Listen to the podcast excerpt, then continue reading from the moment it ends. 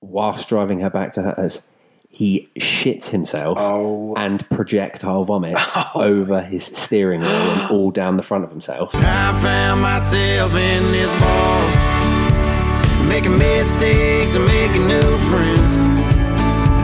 I was growing up and nothing made sense.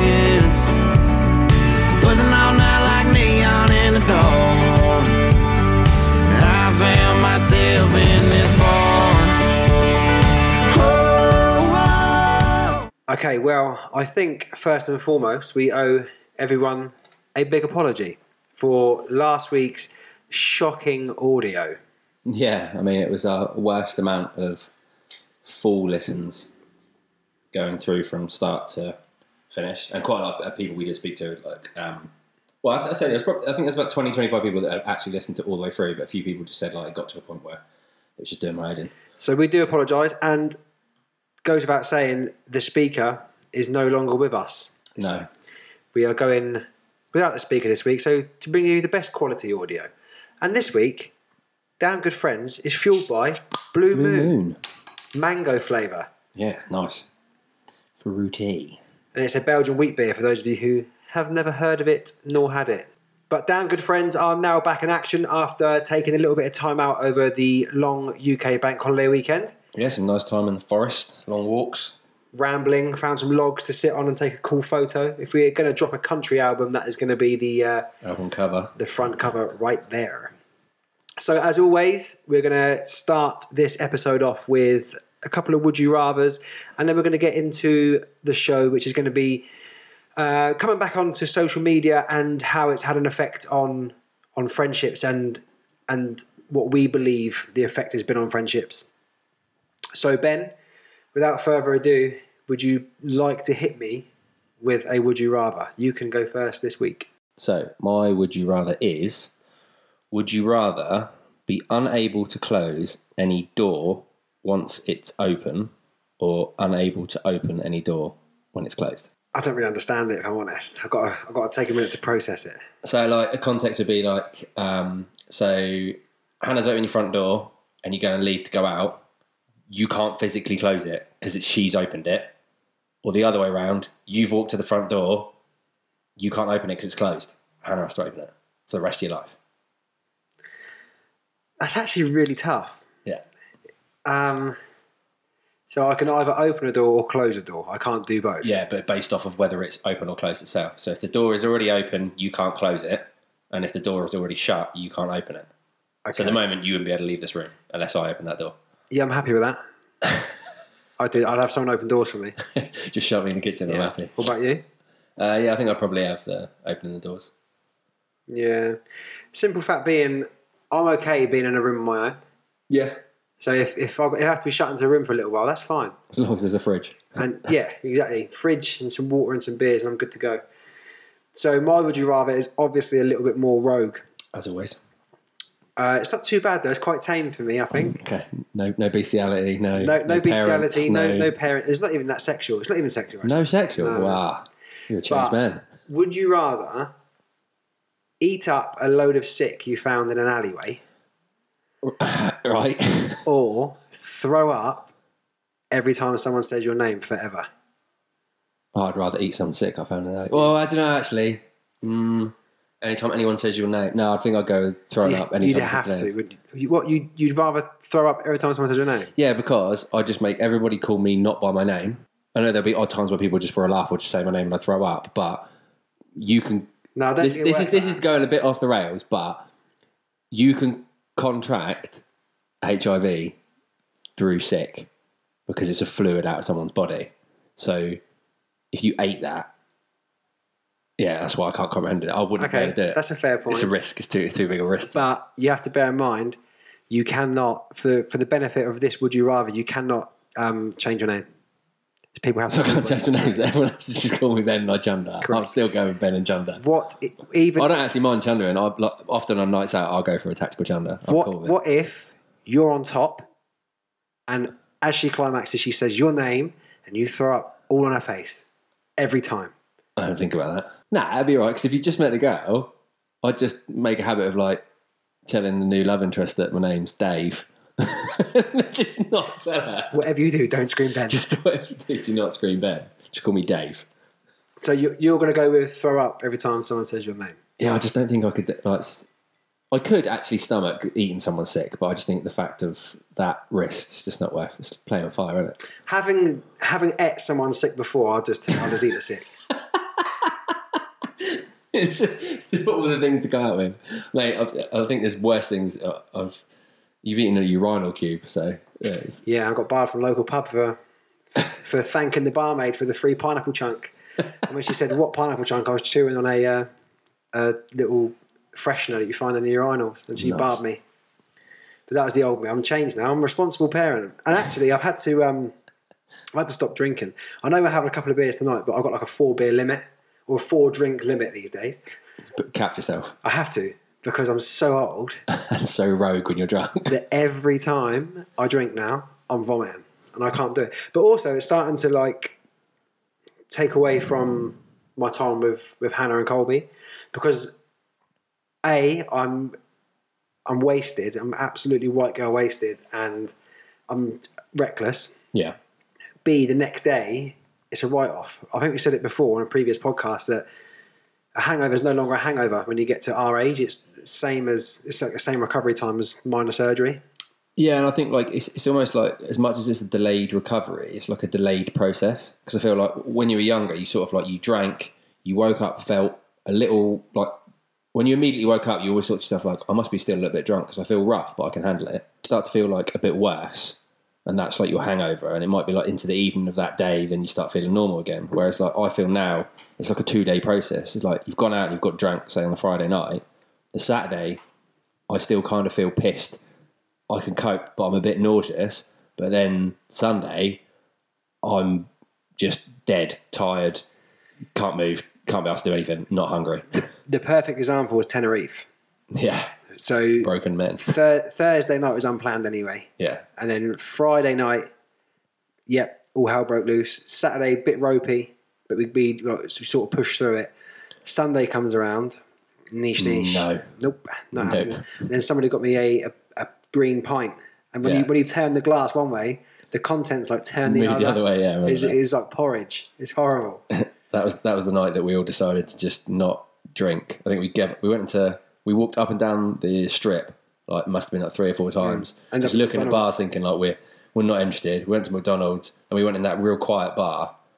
We ordered one round of drinks, Do weren't know- feeling it. and we walked back down the strip, walked into another bar, and we just thought, let's just spend all our money on balloons. So we just did, just did balloons. doing balloons on the ship. just doing balloons instead of drinking alcohol. And the reason we actually went into that bar, it's called Lava, is because she said, "Oh, um, there's people from Love Island in here." And Yeah, don't, I remember. but I don't know why. Like I, I bit. I don't know, like because I hate Love Island. We all hated I it. hate everything it stands for, and I thought, "Oh, we're going there." But we got in there, and I'm pretty sure no one was there. We, we were the only ones there. Do you remember we got in and she was like, "Your um, first round of drinks are free," and um, she come over and asked what we wanted, and we were ordering like real annoying shit. Like I think it was like Wes asked for a green tea, and then like Kurt asked for a coffee, and they were just looking at us like, "Really?" And we're like, "Yeah, we're broken. Like, I'm happy to have a pot of tea if that's all right." Good old days when we could. Well, that that was probably the turning point for me with, with when I could handle it and no longer handle it. Before that, I was fine. After that, I just can't handle the hangover anymore. I think as well, like it depends on the circumstance. Like I don't know what it is, but like when it comes to things like stag do's and stuff like that, I feel like I can handle drinking more than I could just like a random Friday night having a drink here. Because it's almost like you, your body knows it needs to just let out all energy slash endorphin slash coping mechanisms to get through that weekend. Do you know what it is? You have months and months and months of a stag do to prepare yourself for what's coming. Mentally. Whereas on a on a random Friday or a random Saturday, it just happens, and then your body's like, "Nah, we're not doing this anymore." But on a stag do or a pre-planned event, you've got so much time to to think about it, process it, and, and think about what's going on. Although I do have a um, thing that proves that theory slightly wrong. Go on. obviously your or our podcast party was planned and you had a bottle of tequila and went south really quick. Yeah.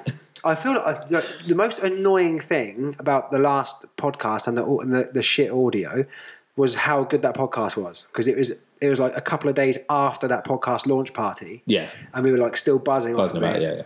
Hanging but buzzing. But uh, uh, the stories that were coming out, like, I don't know if anyone's listened to it and heard it or what, but never mind. I'm sure they'll get told again. But um, yeah, maybe you're right. Like we that had been planned for a little while, and it still still didn't end up too well for me. Uh, Which again was just a turning point for me. I, I've got knock it on the head. yeah, I think like we are well both at that sort of age now where Also, like when you're at a wedding and you're trying to get the bride's boobs out, it's not not a good look. No, I think as well with things like drinking and like your social occasions and stuff like that, they tend to come like full circle, like dependent on like what point you're at in your life. If you know what I mean. Yeah, Um, so at the moment, we're obviously at a stage where everyone starts to like settle down, buy the houses, start a family. Um, not necessarily a little bit less social, but less um, off the rails with their social life. it's more like soirees now than what it is parties. Yeah, yeah, exactly. Like rather like go have a meal at a pub hmm. on a Friday night and have a few drinks, and you're probably home and in bed still by like half past eleven. Yeah, which I'm actually totally okay with. Shall we get into this week's show?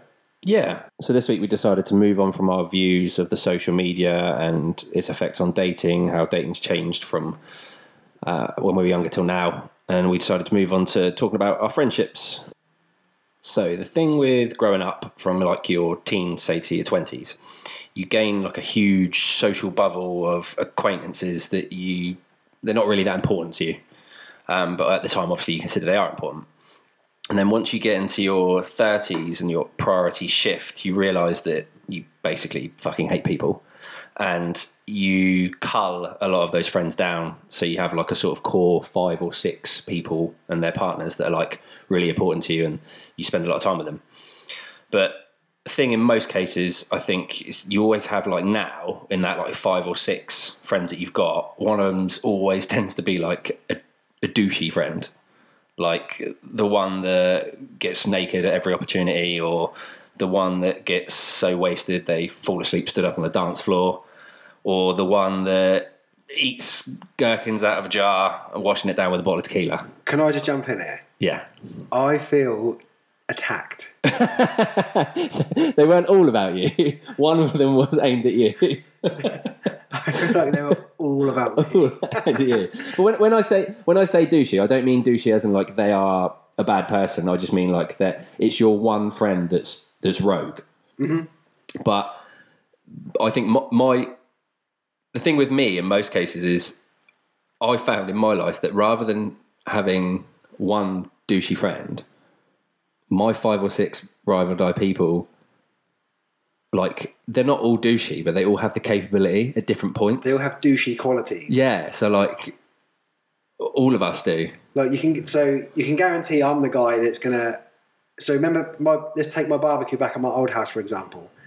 I was wasted by six p.m. before the first guest had got there. I was Yeah, shot away, right? Which resulted in me dropping all of the barbecue food yeah, and then falling through my fence yes. Whilst holding your whilst holding my uh, niece. niece, yeah.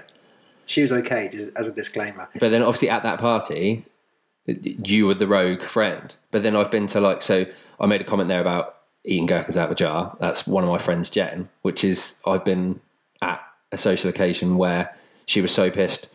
She was hugging a jar of gherkins, eating out the jar whilst washing it down with tequila. Rogue person. That is great.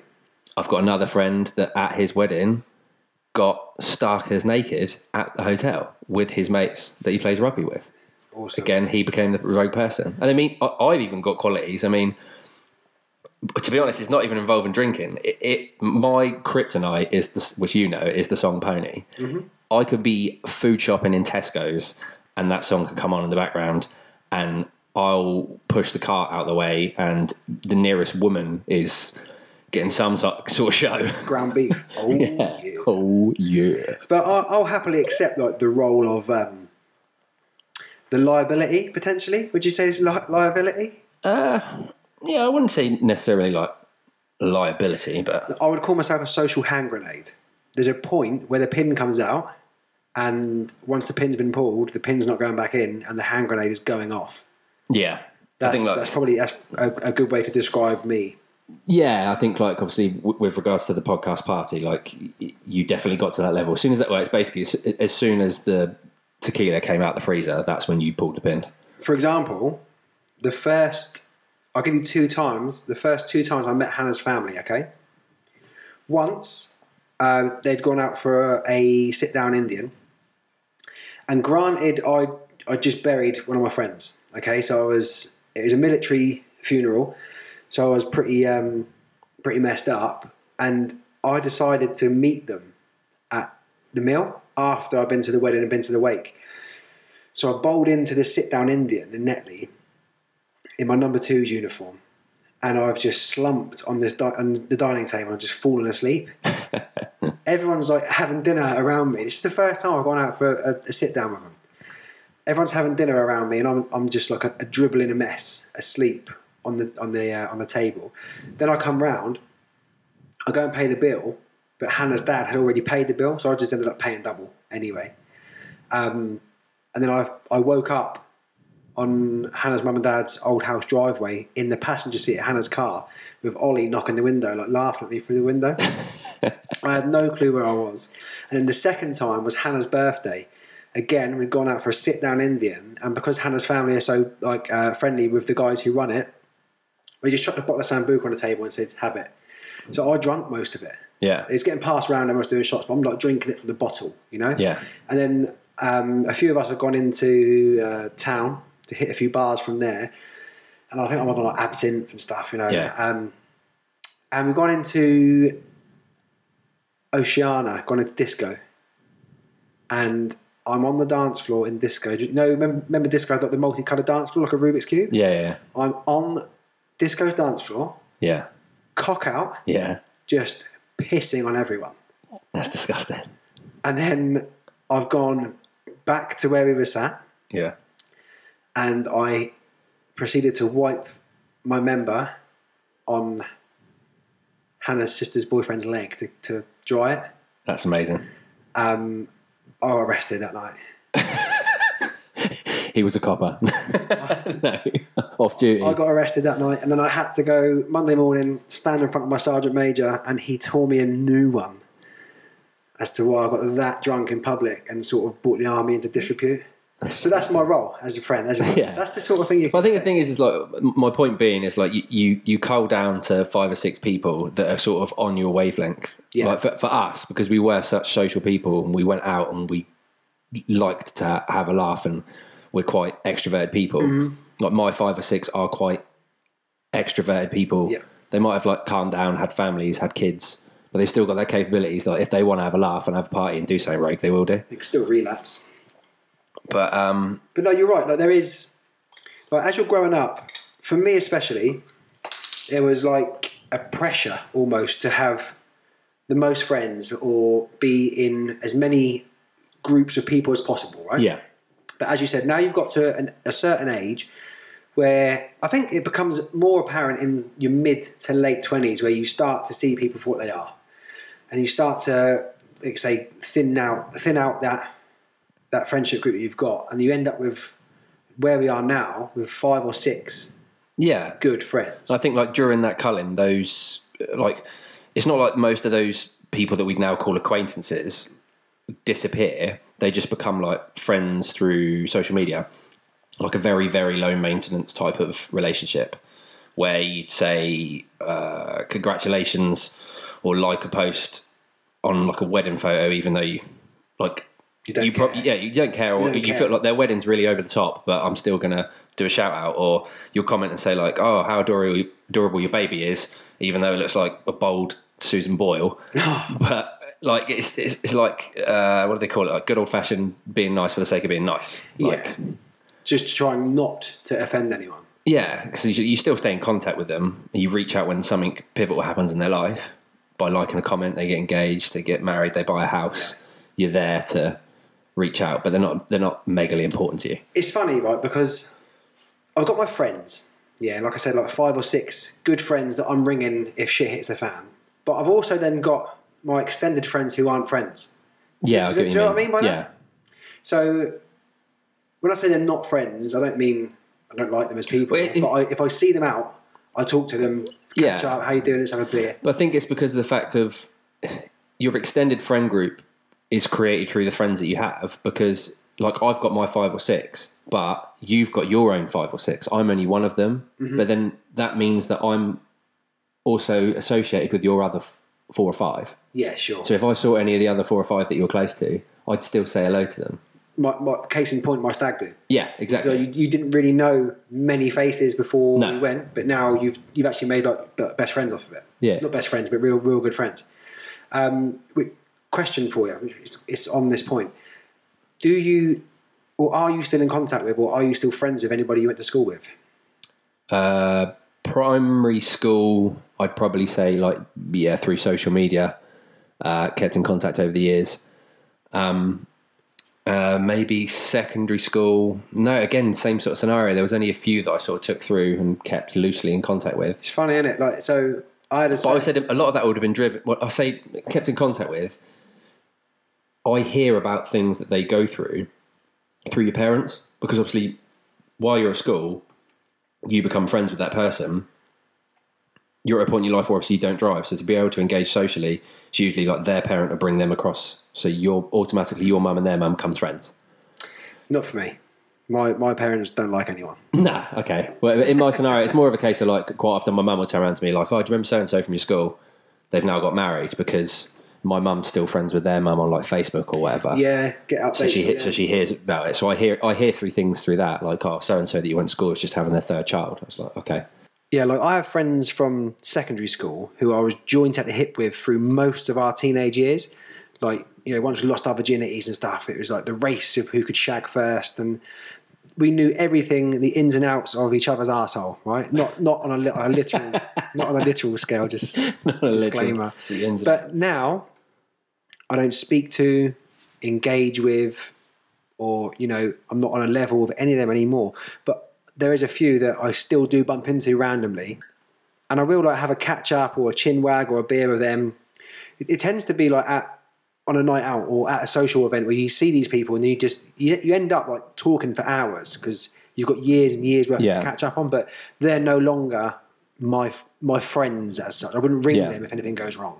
Don't you find as well, like where you'll go to? I'm trying to think of an example. Um, like say Hannah will become friends with a girl at work, and you'll get invited to her wedding, and then you'll get to the wedding, and it'll be like one of the bride's cousins goes out with someone that you went to school with that you haven't seen for like six years, and you're like. Fancy seeing you here, and then you end up like a bit of like. There's loads of scenarios like that where you end up just randomly crossing paths with people that were in your life quite prolific those years ago, you don't talk for 10 years and then suddenly like, at a wedding you're like oh i didn't realise that you were so-and-so's Yeah. cousin's wife like Yeah, I guess like the perfect example is one of my best friends or one of our best friends, Ollie, yeah is married to Hannah's cousin. But I knew Ollie yeah before before I knew Hannah. Yeah, yeah, exactly. So you know, all of a sudden, when I moved into Hannah's family, I knew I knew people straight away. So it's yeah like it's- nice and it comfortable. comes about but um the other point I was going to sort of raise, I think is quite funny, is the way the friendships like sort of shift. Where you were saying like the people that were really close in your life when you were in school, then no longer, and then the people that are in your massive acquaintanceship group that you see on a regular basis when you go out for Tuesday nights, Friday nights, Saturday nights in town, no longer important to you, and you cull them down to your five or six. It ends up coming full circle because once you've got kids yourself, and you then go to take them to school as they get their friends at school, before you know it, you've got 10 mums and 10 dads or more that you're suddenly in a friendship group with that you'll go into Victoria Country Park for picnics and holidays and uh, laser tags and bowling situations, stuff like that. And then suddenly you've got a big friendship group that you just, of acquaintances again, that you socialise with that aren't really that close to you. Honestly, that sounds terrible. It does, but you know it's going to happen because that's what I happens. don't want that to happen. But it will. because It's much you won't you won't now, but it just it naturally happens. I struggle to make time for my existing best friends. I've got no time to be recruiting any other best friends or any other loose friends. Yeah, but I think you've got to think about the fact that what will more likely happen is say like out of those five or six friends that you got, quite a few of them you'll live close to, and the kids end up becoming friends. So in those social scenarios, like when it's your kid's birthday and they go for a bowling party, my kid will come to your kid's bowling party. Yeah. or eh, when you have a barbecue around here and we're stood around the barbecue and it's me and you that were already existing friends, but then there's four dads there that are dads of kids that are at Colby School. Nope, they're not invited. But they will be. No, they're not. also, Because the partners will be close to Hannah. That's where this is. This is the thing that we're forgetting. We're talking. You're thinking about it from a guy's head, and I completely agree with you.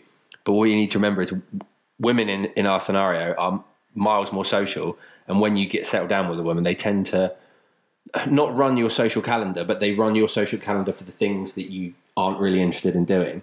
Hannah will naturally become close to Colby's friends' mums, so you will get dragged to barbecues that you don't want to you go are to. right because anything going on, I have to ask Hannah because she's got it all in her diary. Exactly. Even when it comes to like seeing my parents, Yeah, Hannah will say, "No, no, no, you can't do that. We're going to mum and dad's this weekend." Yeah. I'm like, "What?" She's got it, she's got it all locked down. But you say you got your certain best friends who live near you. I totally disagree. You're the closest best friend that I've got, and you're 25 minutes away. Yeah, for 25 minutes is nothing in the car. It's only 25 minutes. But even my best friends, I don't want to be near. this, this is how I anti-human. in, I live in Winchester and you live in Southampton. This is how anti-human I am. It's close I've enough. Got, I've got you in Winchester. Kyle's over in North Baddesley. Mm-hmm. Kurt is in Weybridge. Wes is in Weybridge, and Matt is in Essex. yeah. And Dub is down in Waterloo. None of my best friends are near me. No. It's it's a minimum thirty minute drive to see any of you. But I'm okay with that because we're of an age now. You touched on it before in this podcast. We are of an age whereby low maintenance friendships are what's required because there's so much external stuff going on around us. Yeah. that we can't nowadays. We cannot devote 100 percent of our time to our friends. Well, it's like the way you look at it is because you have five or six close friends. Mm-hmm. You have your own stuff to do with your family. Mm. You can't, well, there's only seven days in the week. If you allocated one evening or one day to each of those friends, especially if those friends don't mingle with each other, that's most of your week taken up. So it's it, they have to be low maintenance as you get older because it's just it, it's physically impossible. Yeah, like my low maintenance friendships, we text. How are you? Yeah, all good. If anything's wrong, you ring me. If anything's wrong my end, I'll ring you. Yeah, Like, and that's that's as good as it gets for me. And then once a year, twice a year, we'll all get together, everyone. Mm-hmm. We'll have we'll have a, a few beers and a barbecue. Perfect for me. yeah. That is that's the way it has to be. It usually falls around like big events, whether it's like birthday, World Cup, rugby, Or we go away. or we go away. Queen's Jubilee's coming up. It might be something that goes on around that weekend. Mm. But I also feel like as we're getting older, the excuses to get together are changing. So it used to be, it's my birthday this weekend. We're going to go out in town and we're going to get hammered. Now it's my birthday's coming up. Should we go, should we go camping? Should we have a barbecue? Should we have a bonfire? Like it's, it's totally different now. Yeah, I think it's more like when you're younger, it, it was seeing each other often for no reason, not necessarily quality time. Like, if you get what I mean. So it'd just be like going to the pub for the sake of it, going out drinking for the sake of it, going out for food for the sake of it, mm. things like that. Where it's like you're together, but you're doing something, and it, it is basically just to because you've got so much time that then without priorities and you're not in like well into a career, you haven't got a house over your head, you're probably still living with your parents. You've got the time to do those things. Whereas now we probably see less of each other, but when we do, it's it's more like organized and longer periods. So like where you touched on the fact of like uh, camping or barbecues and things like that, like we'd organize a camping weekend where you'd spend 48 or 72 hours together Yeah. of just quality time in a place doing things like walks and dinners and stuff like that. But it's just it's it's close knit quality time rather than just little often for the sake yeah, of it. yeah. So obviously, me and you have been friends for well over twenty years now. I think it's coming up to I think it'd be twenty five next year. Would it really? It. No, I'm only thirty-one. We were didn't meet when I was six. Mm. No, eight. So it'd be twenty three. I was probably eight or nine. But do you think our friendship and what we've built over these years is sort of the last of a dying breed? Like, do you do you believe, obviously, that millennial Gen Z shift is taking place, whereby you don't need to make friends anymore because all your friends are on your headset? I get, I yeah, I can't, I kind of get that, but also I think like with um, I think it just depends as well, like what sort of people you are, and like you said, like your priorities shift. So like with with our relationship, obviously, it's gone through periods of time where it will go from being like real close to low low maintenance and back up again because of different things that happen in your life. So like where you lived away and you went in the army, you had a partner that had a friendship group that I wasn't really involved in before. So it's it depends at what point you are in your life to what it is. But because me and you are very well, we're cl- we're close because we're similar. Like we're not, we're not friends because our partners are friends. We aren't friends for like any external reason, like because of our parents or anything like that. Do you know what I mean? It's like we're friends because we're similar and we've always got on Yeah, from a young age. gelled. So we've always stayed present in each other's lives, whether it's been a lot or little. So I think that's what sort of carried it through. Whereas, yeah, I think like other friendships that you have, like I've had other friends that were I was close to, or around the time of when we first met, but because we were just different people and your priorities shift. Like I think of like one, like obviously we, I, we're not going to name names, but like one that I met pretty much around the same time as you. Like he ended up having a kid when we were like what? I think I was about twenty four, maybe. So he would have been about 20 mm-hmm. maybe 20, 21. Like at that point, like I wasn't ready to start settling No. down and have kids, and even No. were you. So his life automatically shifts, and then we just didn't have anything in common just sort of you, anyway. you grow apart, and I think uh, one of the main casing points to to take away is that as you get older, your friendship groups do change, right? And things, life does take you on different paths, Yeah, and it's okay to to grow apart. It doesn't necessarily mean you don't like that person, that person doesn't like you. no, but you do life does pull you in different directions sometimes and it Yeah. is it is just a natural progression to to walk away not walk away from each other like never deal with each other ever again but you do grow apart and it is okay to grow apart Yeah. Well, I've got prime example. I've got two uh, close friends that are girls. They were part of like a, a ten friendship girl group when I was younger. They are still still mostly all acquainted with each other, but they've kind of broken off into, I'd say, out of the ten, two separate groups. Hmm. And I'd say that there's like a the best way is to describe it is probably say there's there's like a, a group of four and a group of four, and then in the middle there's like two, couple of- couple well, two, two to three sort of like glues that bounce between the Yeah. two, and because of those glues, which funnily enough are two of the girls that I'm still really close with, I get to see the others because the fact if they ever have a barbecue, it ends up bringing all of them together. yeah it's funny that like that, that i think that might be a girl thing because hannah has like four five friends Yeah. and they've been friends since primary school That's mad, but I think that's that's a it's again like a girl, thing. Yeah, I think girls go through such a huge change. Like guys don't tend to change too much. We we don't grow up till we're later. No, But girls tend to go through such a huge physio- physiological change. Hmm. You know, they get their period and they get tits, and yeah, you know, like losing their virginity is a huge deal. yeah, To a guy, it's like I've just done some shagging, yeah. but to a girl, it's like they've given up their sort of purity. Yeah. so I think girls go through so much more, like emotionally. yeah, They they tend to be closer. And I think also as well, like I think men or us, from my experience growing up, our social life is more spontaneous. So I think we don't tend to plan it too much. It's more of a case of like, even with me and you and most of my other friends, like it's one o'clock and you're having lunch on a Friday. You're thinking about shooting from work early. What do you do? You text a couple of your mates to say you fancy going grabbing a beer. Yeah, It's not diaried in. It's not pre-planned over the next like two weeks it's pretty ad hoc. it's just ad hoc, spontaneous. That's like men. That's how we run our social lives. Whereas women are sort of driven from that young age as they start to become busy because they're so much more organised. Their social lives are so diary driven.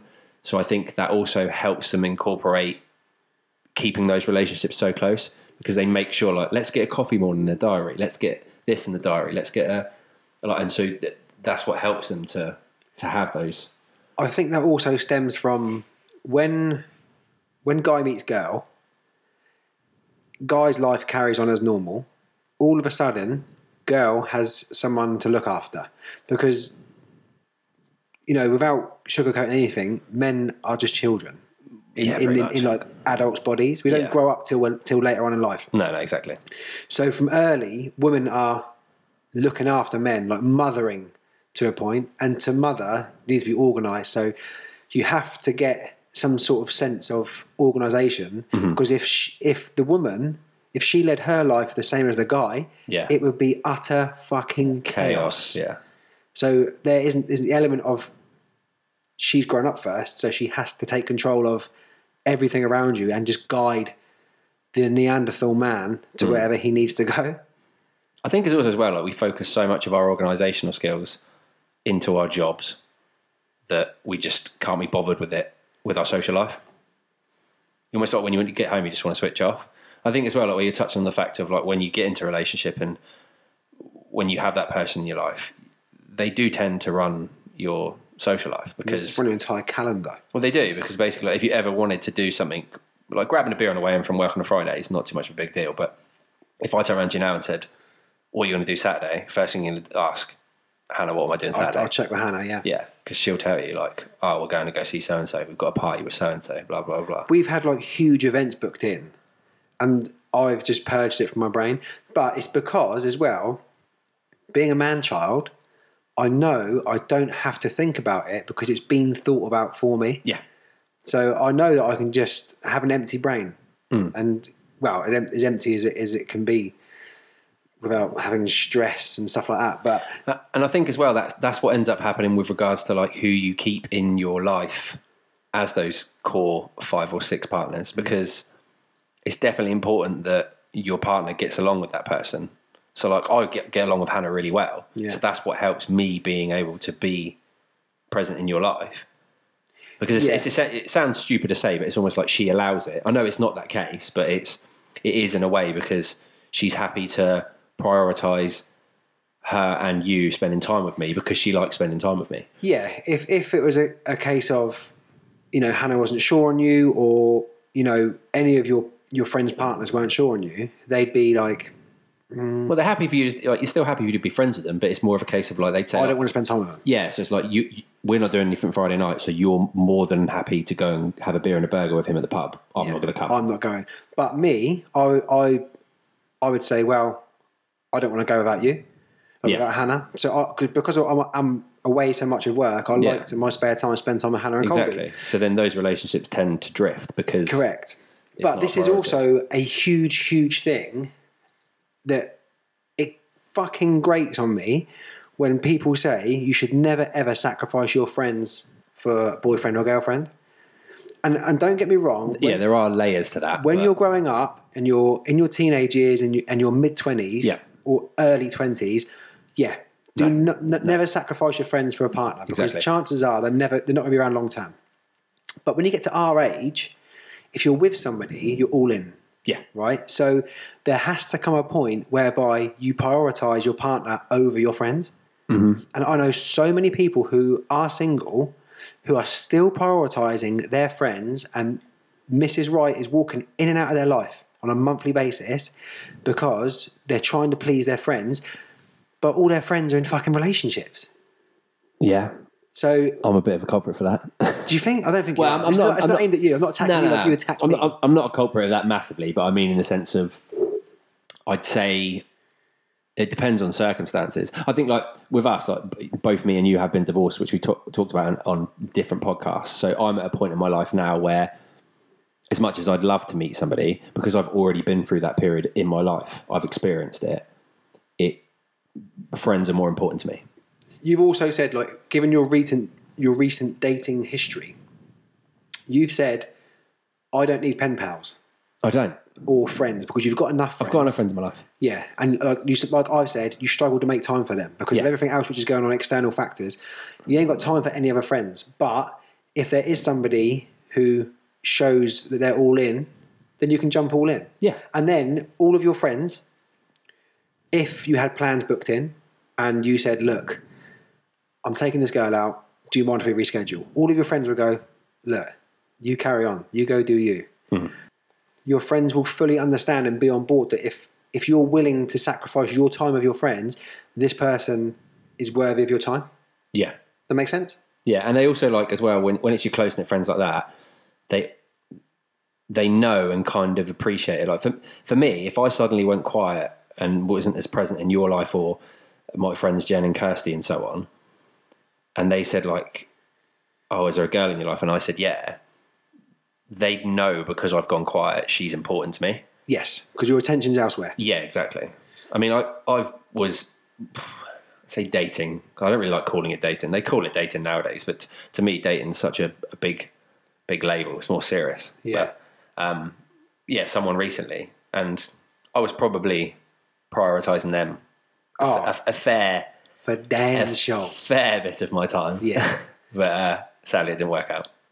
But all of your friends who who are around you understood where you were, where you were coming from, and I'm going to say like, I'm not going to say allowed you that time, but understood that your attention and priority was elsewhere Yeah. temporarily. Yeah.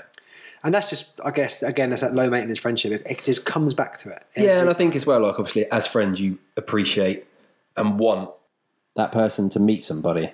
Yeah, I totally agree. Like, obviously, I, I, there's nothing more that I want than for you to meet someone, settle down, and then all of a sudden, like mine, Hannah's, and Colby's little immediate umbrella grows, Yeah, and that's just the way it is. And then it comes back to our kids hang out together, exactly. and they don't go to school because we live in the fucking woods, Yeah, and we teach them we teach them everything. how to live off the land Yeah, and not go to school. their school's going to be carpentry and building from a young age. We're basically Amish.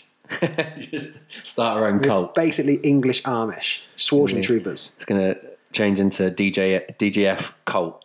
Oh yeah, and if you want to come live in the woods with us, then we'll vet the people because we don't like people, but we'll vet them if they, if they pass, that they can come live in the woods with Yeah, us. conditions are you need to be outdoorsy, you need to sell all of your properties, cars, worldly belongings, and then just come live in the forest with us. And Hannah Barron, if you're listening, please come and live with us. Imagine if Hannah Barron listened to this podcast. Yeah. I mean, if anyone is listening to that podcast, this podcast, and kind of remotely thinks I'm cool, check on Insta who Hannah Barron is, and if you think you're anywhere near remotely like her, hit me up. She does noodling, like noodling's gnarly. Noodling. What's You know what noodling is? No. Fuck. Where she goes, she holds her breath and goes under the water, Oh yeah, yeah. and she I've like hooks a catfish with Yeah, her with her arms. arm. He goes like in through the catfish mouth and out through its gill, yeah, and they're like 125 pounds. and then she wrestles them underwater and then comes up holding onto it. Yeah, she's strong. Yeah, it's, it's wild. Talking to Hannah Barron and me, sort of shamelessly asking someone to hit me up if they're anything like them. I was talking to you about the fact that um, I decided this week to go back on dating apps, and then I was curious because I thought like me and you look at like Hannah Barron as an outdoorsy girl, and she's from Alabama, so I decided to select my location on my profile and dropped it in Alabama where Hannah Barron is from. And the difference in profiles compared to here is ridiculous. But you said to me, the girls in Alabama, from what you've seen, Yes. aren't necessarily prettier or more attractive than the women over here. No, so it's not like it's not a stereotype, but they put so much more effort in their profiles. They have so they have more attractive qualities because of the way they portray themselves, not, Yeah, not how they look. All their pictures are of them doing things, riding their horse, walking their dog, Feeding their ponies. feeding, riding quad bikes, uh, doing archery. Like they're like action shots. Whereas 80, 80 to ninety percent of like local, I don't know, like Tinder or Hinge or whatever you're on profiles, is just girls like in the mirror of a toilet in a dress at a wedding at a nightclub, I'll tell you what holding a co- holding a cocktail or a porn star Just holding a cock. holding a cock. No. It's shallow. It's actually it's shallow. It's just, Like, yeah, it's just, it's just, it's basically selfies. They're not like action shots of them doing something. It's not a picture that someone's took of you doing something and you look really pretty in it. It's a picture you've taken of yourself, sat next to your mate, holding a cocktail in a bar. You sat next to another mate. I don't know at a brunch. Like it's just they're they're boring. It's Instagram for shagging. You only ever put like good, decent photos on, which I understand as dating. You've got to sell yourself, but sell yourself in a different way. Like you say, like the girls that you've seen stateside are outdoors, adventurous. Yeah. Every or ninety percent of girls. Just like looking at the profile, you get such a great judgment of who they are as a character because it's showing like the type of things that they get up to, the type of person they are. They can ski or snowboard. They can ride a horse. Like, it's, But you, you also, from one picture and one bio, you hypothetically build a life yeah, of how life could be, right? Whereas the girls in the UK or locally, it's a nightclub toilet picture. And every single girl locally, it's a nightclub toilet picture. Like, there's no, there's no difference. No, it's just it's. I don't know what it. I, I'm not going to be able to put my finger on it because we're not from America, so we can't look at it from like. If me and if, if I moved to America now and then spent a couple of years doing dating apps out there, I could then come back and talk on this podcast and be like, these are the reasons why it's completely different. But I think the best way to sort of like describe it is like if if a girl that rode horses in the UK did a Tinder profile, she'll post a picture of her next to her pony, brushing it or hugging it to show that she has a horse. Uh huh. Whereas the girl in Alabama is on it, no hat, Yeah. like in a Horse- field. Horse on its hind legs. Yeah, like just like an action shot that's been Yeah. took by someone that looked real cool. It, but it's not like, hey, take a photo of me for for social media. Well, it's, it's more of the fact of like the girl in Alabama is saying like, "Hey, I ride horses and look how cool I am." Yeah. Whereas the girl in England is like, "Hey, I own a horse." So Yes. wow, that's Yes. great. Can you ride it? There's a huge difference. Yeah. Huge difference. But um, talking of horses and outdoors and farms, we have our first Pharma Sutra submission. Oh, from the pu- pu- public. Now, Pharma Sutra is a segment of our show whereby anonymously people submit through Instagram, WhatsApp, email, whatever they see fit, failed sex stories or failed dating stories whereby one or both parties were left feeling like animals. So I know this girl that um, had been talking to a guy, typically and annoyingly, like a pen pal, for a couple of weeks, and decided to go on a date with him. And then, part I think they went somewhere in Oxford Street in Southampton. Part way through the meal, he started to not feel too great. So they paid for the bill and left the restaurant.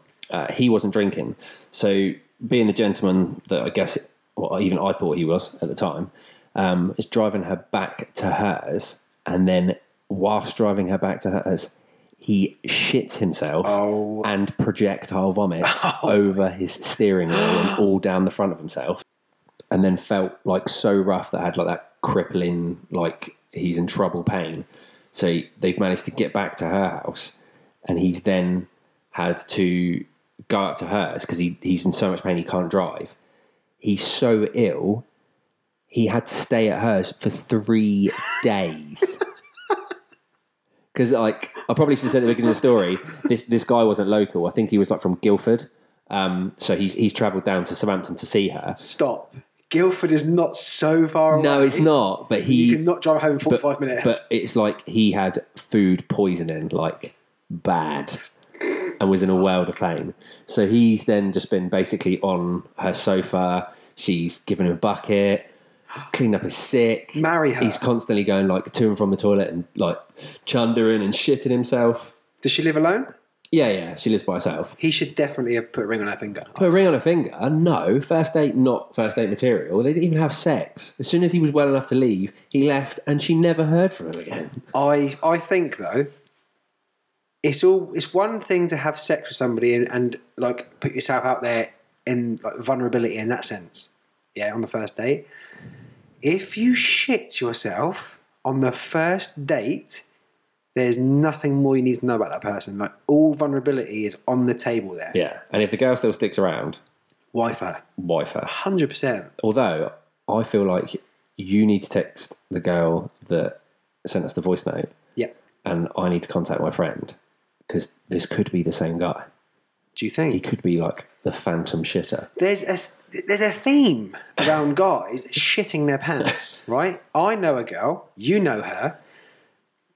I'm not going to say what it was because it's far too obvious, but they had uh, they had an event Yeah, for them, and he he had previous where he'd shat his pants and he was drunk. They had an argument at their party, right? And she pushed him. He fell over. I shouldn't laugh. He fell over. He hit his head and knocked himself out. But in knocking himself out, he shat his pants in front of everyone. That is amazing. And then he had to he had to go around the rest of, of his party shitty pants, I guess. That's that's hilarious. But I don't think I've been that bad where I've shat myself. No. Although I feel like we've just hammered guys, and I will say that recently I went to a friend's engagement party where it was basically supposed to be her family was there in the daytime with kids. The real close friends came sort of like mid afternoon because we knew the family and sort of mingled between the two. And then as it moved closer into the evening, the other friends and acquaintances came, and it was supposed to just be like the younger lot. We drink, listen to music, and After dark. after dark, yeah, the, the party starts. But what in actual fact actually happened was all her aunties and her mum, etc., got way too drunk in the daytime that they didn't want to leave. Of course. So they stayed with us. Oh no. And not naming names, but her auntie got so drunk that she pissed herself, went upstairs, took her knickers off, put her leggings back on, come back down, and just carried on partying. Love that. Love it. I love that. So much time for that. But for most people, pissing yourself in public could be the end of your night.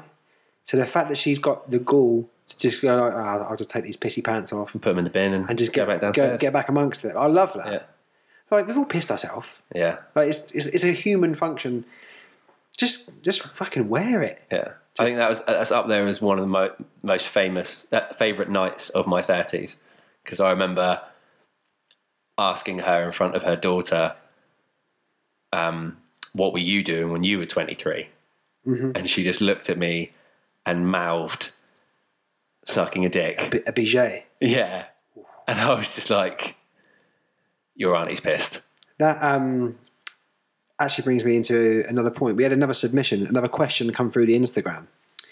And the question was if a blowjob was worth £5,000, how much money are you making each month? So if, if- every time you got a blowjob, you got five, you got 5k. How much, Oh. how much money are you making each month? Uh, so thinking back to married married life, Just in general. how much money am I making a month? Married life, I'm in debt. two and a half grand. I'm in debt. you only get five grand when you finish, right? Doing it yourself, Pat? Does it count? Speaking of rogue questions like that, um, my friend Jen sent in a question for me to ask you. Okay. I've already answered it to her, but I'd like to know your opinion. Mm-hmm. Would you chew a bag full of shit for a million pounds? Whose shit is it? Like, is there context? Uh, is it dog just, shit? just any shit. It can be dog shit.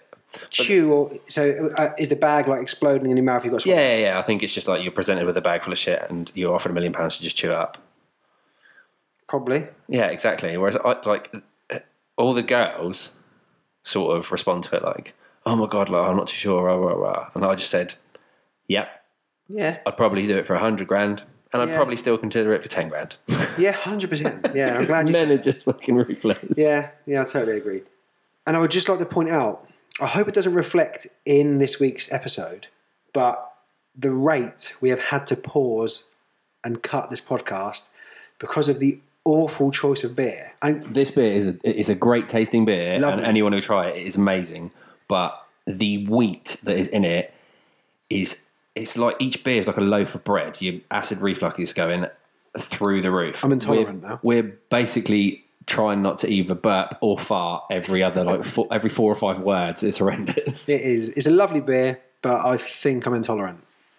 I definitely have a wheat intolerance. I think And on that note, we shall end this we, episode. But what we need from you guys is if you know anybody interested, or if you're interested, then get in contact with us because we've got a new little project in the pipeline and we want to push it out as far as we can. So if you know anybody who's interested, or if you get up to anything interesting that we could potentially get involved in, then reach out to us at DGF underscore podcast on Instagram or DGF underscore podcast at outlook.com and let's get involved or get us involved. yeah, anybody that's got it can be your own business or if you review things, you're a bit of an influencer, you're a keen photography person, like anything. It can be like something that even is just like a hobby that you, you're scaling up or a business that you're scaling up, just get in contact. As always, guys, thank you very much for listening to Damn Good Friends podcast. We love to tell our stories for you to listen to. And if it's anything you want us to discuss or you would like to hear, please do let us know. Yes, thank you very much. And thank you for pushing yourself through last week's episode. Yeah, we appreciate that. And we apologise once again. So drink coffee and be sexy. That's another episode of Damn, Good, Good Friends. Friends. wrapped up. I've been Rick. I've been Ben. And to all those before who didn't want it to end, to whiskey, To life. to Damn Good Friends.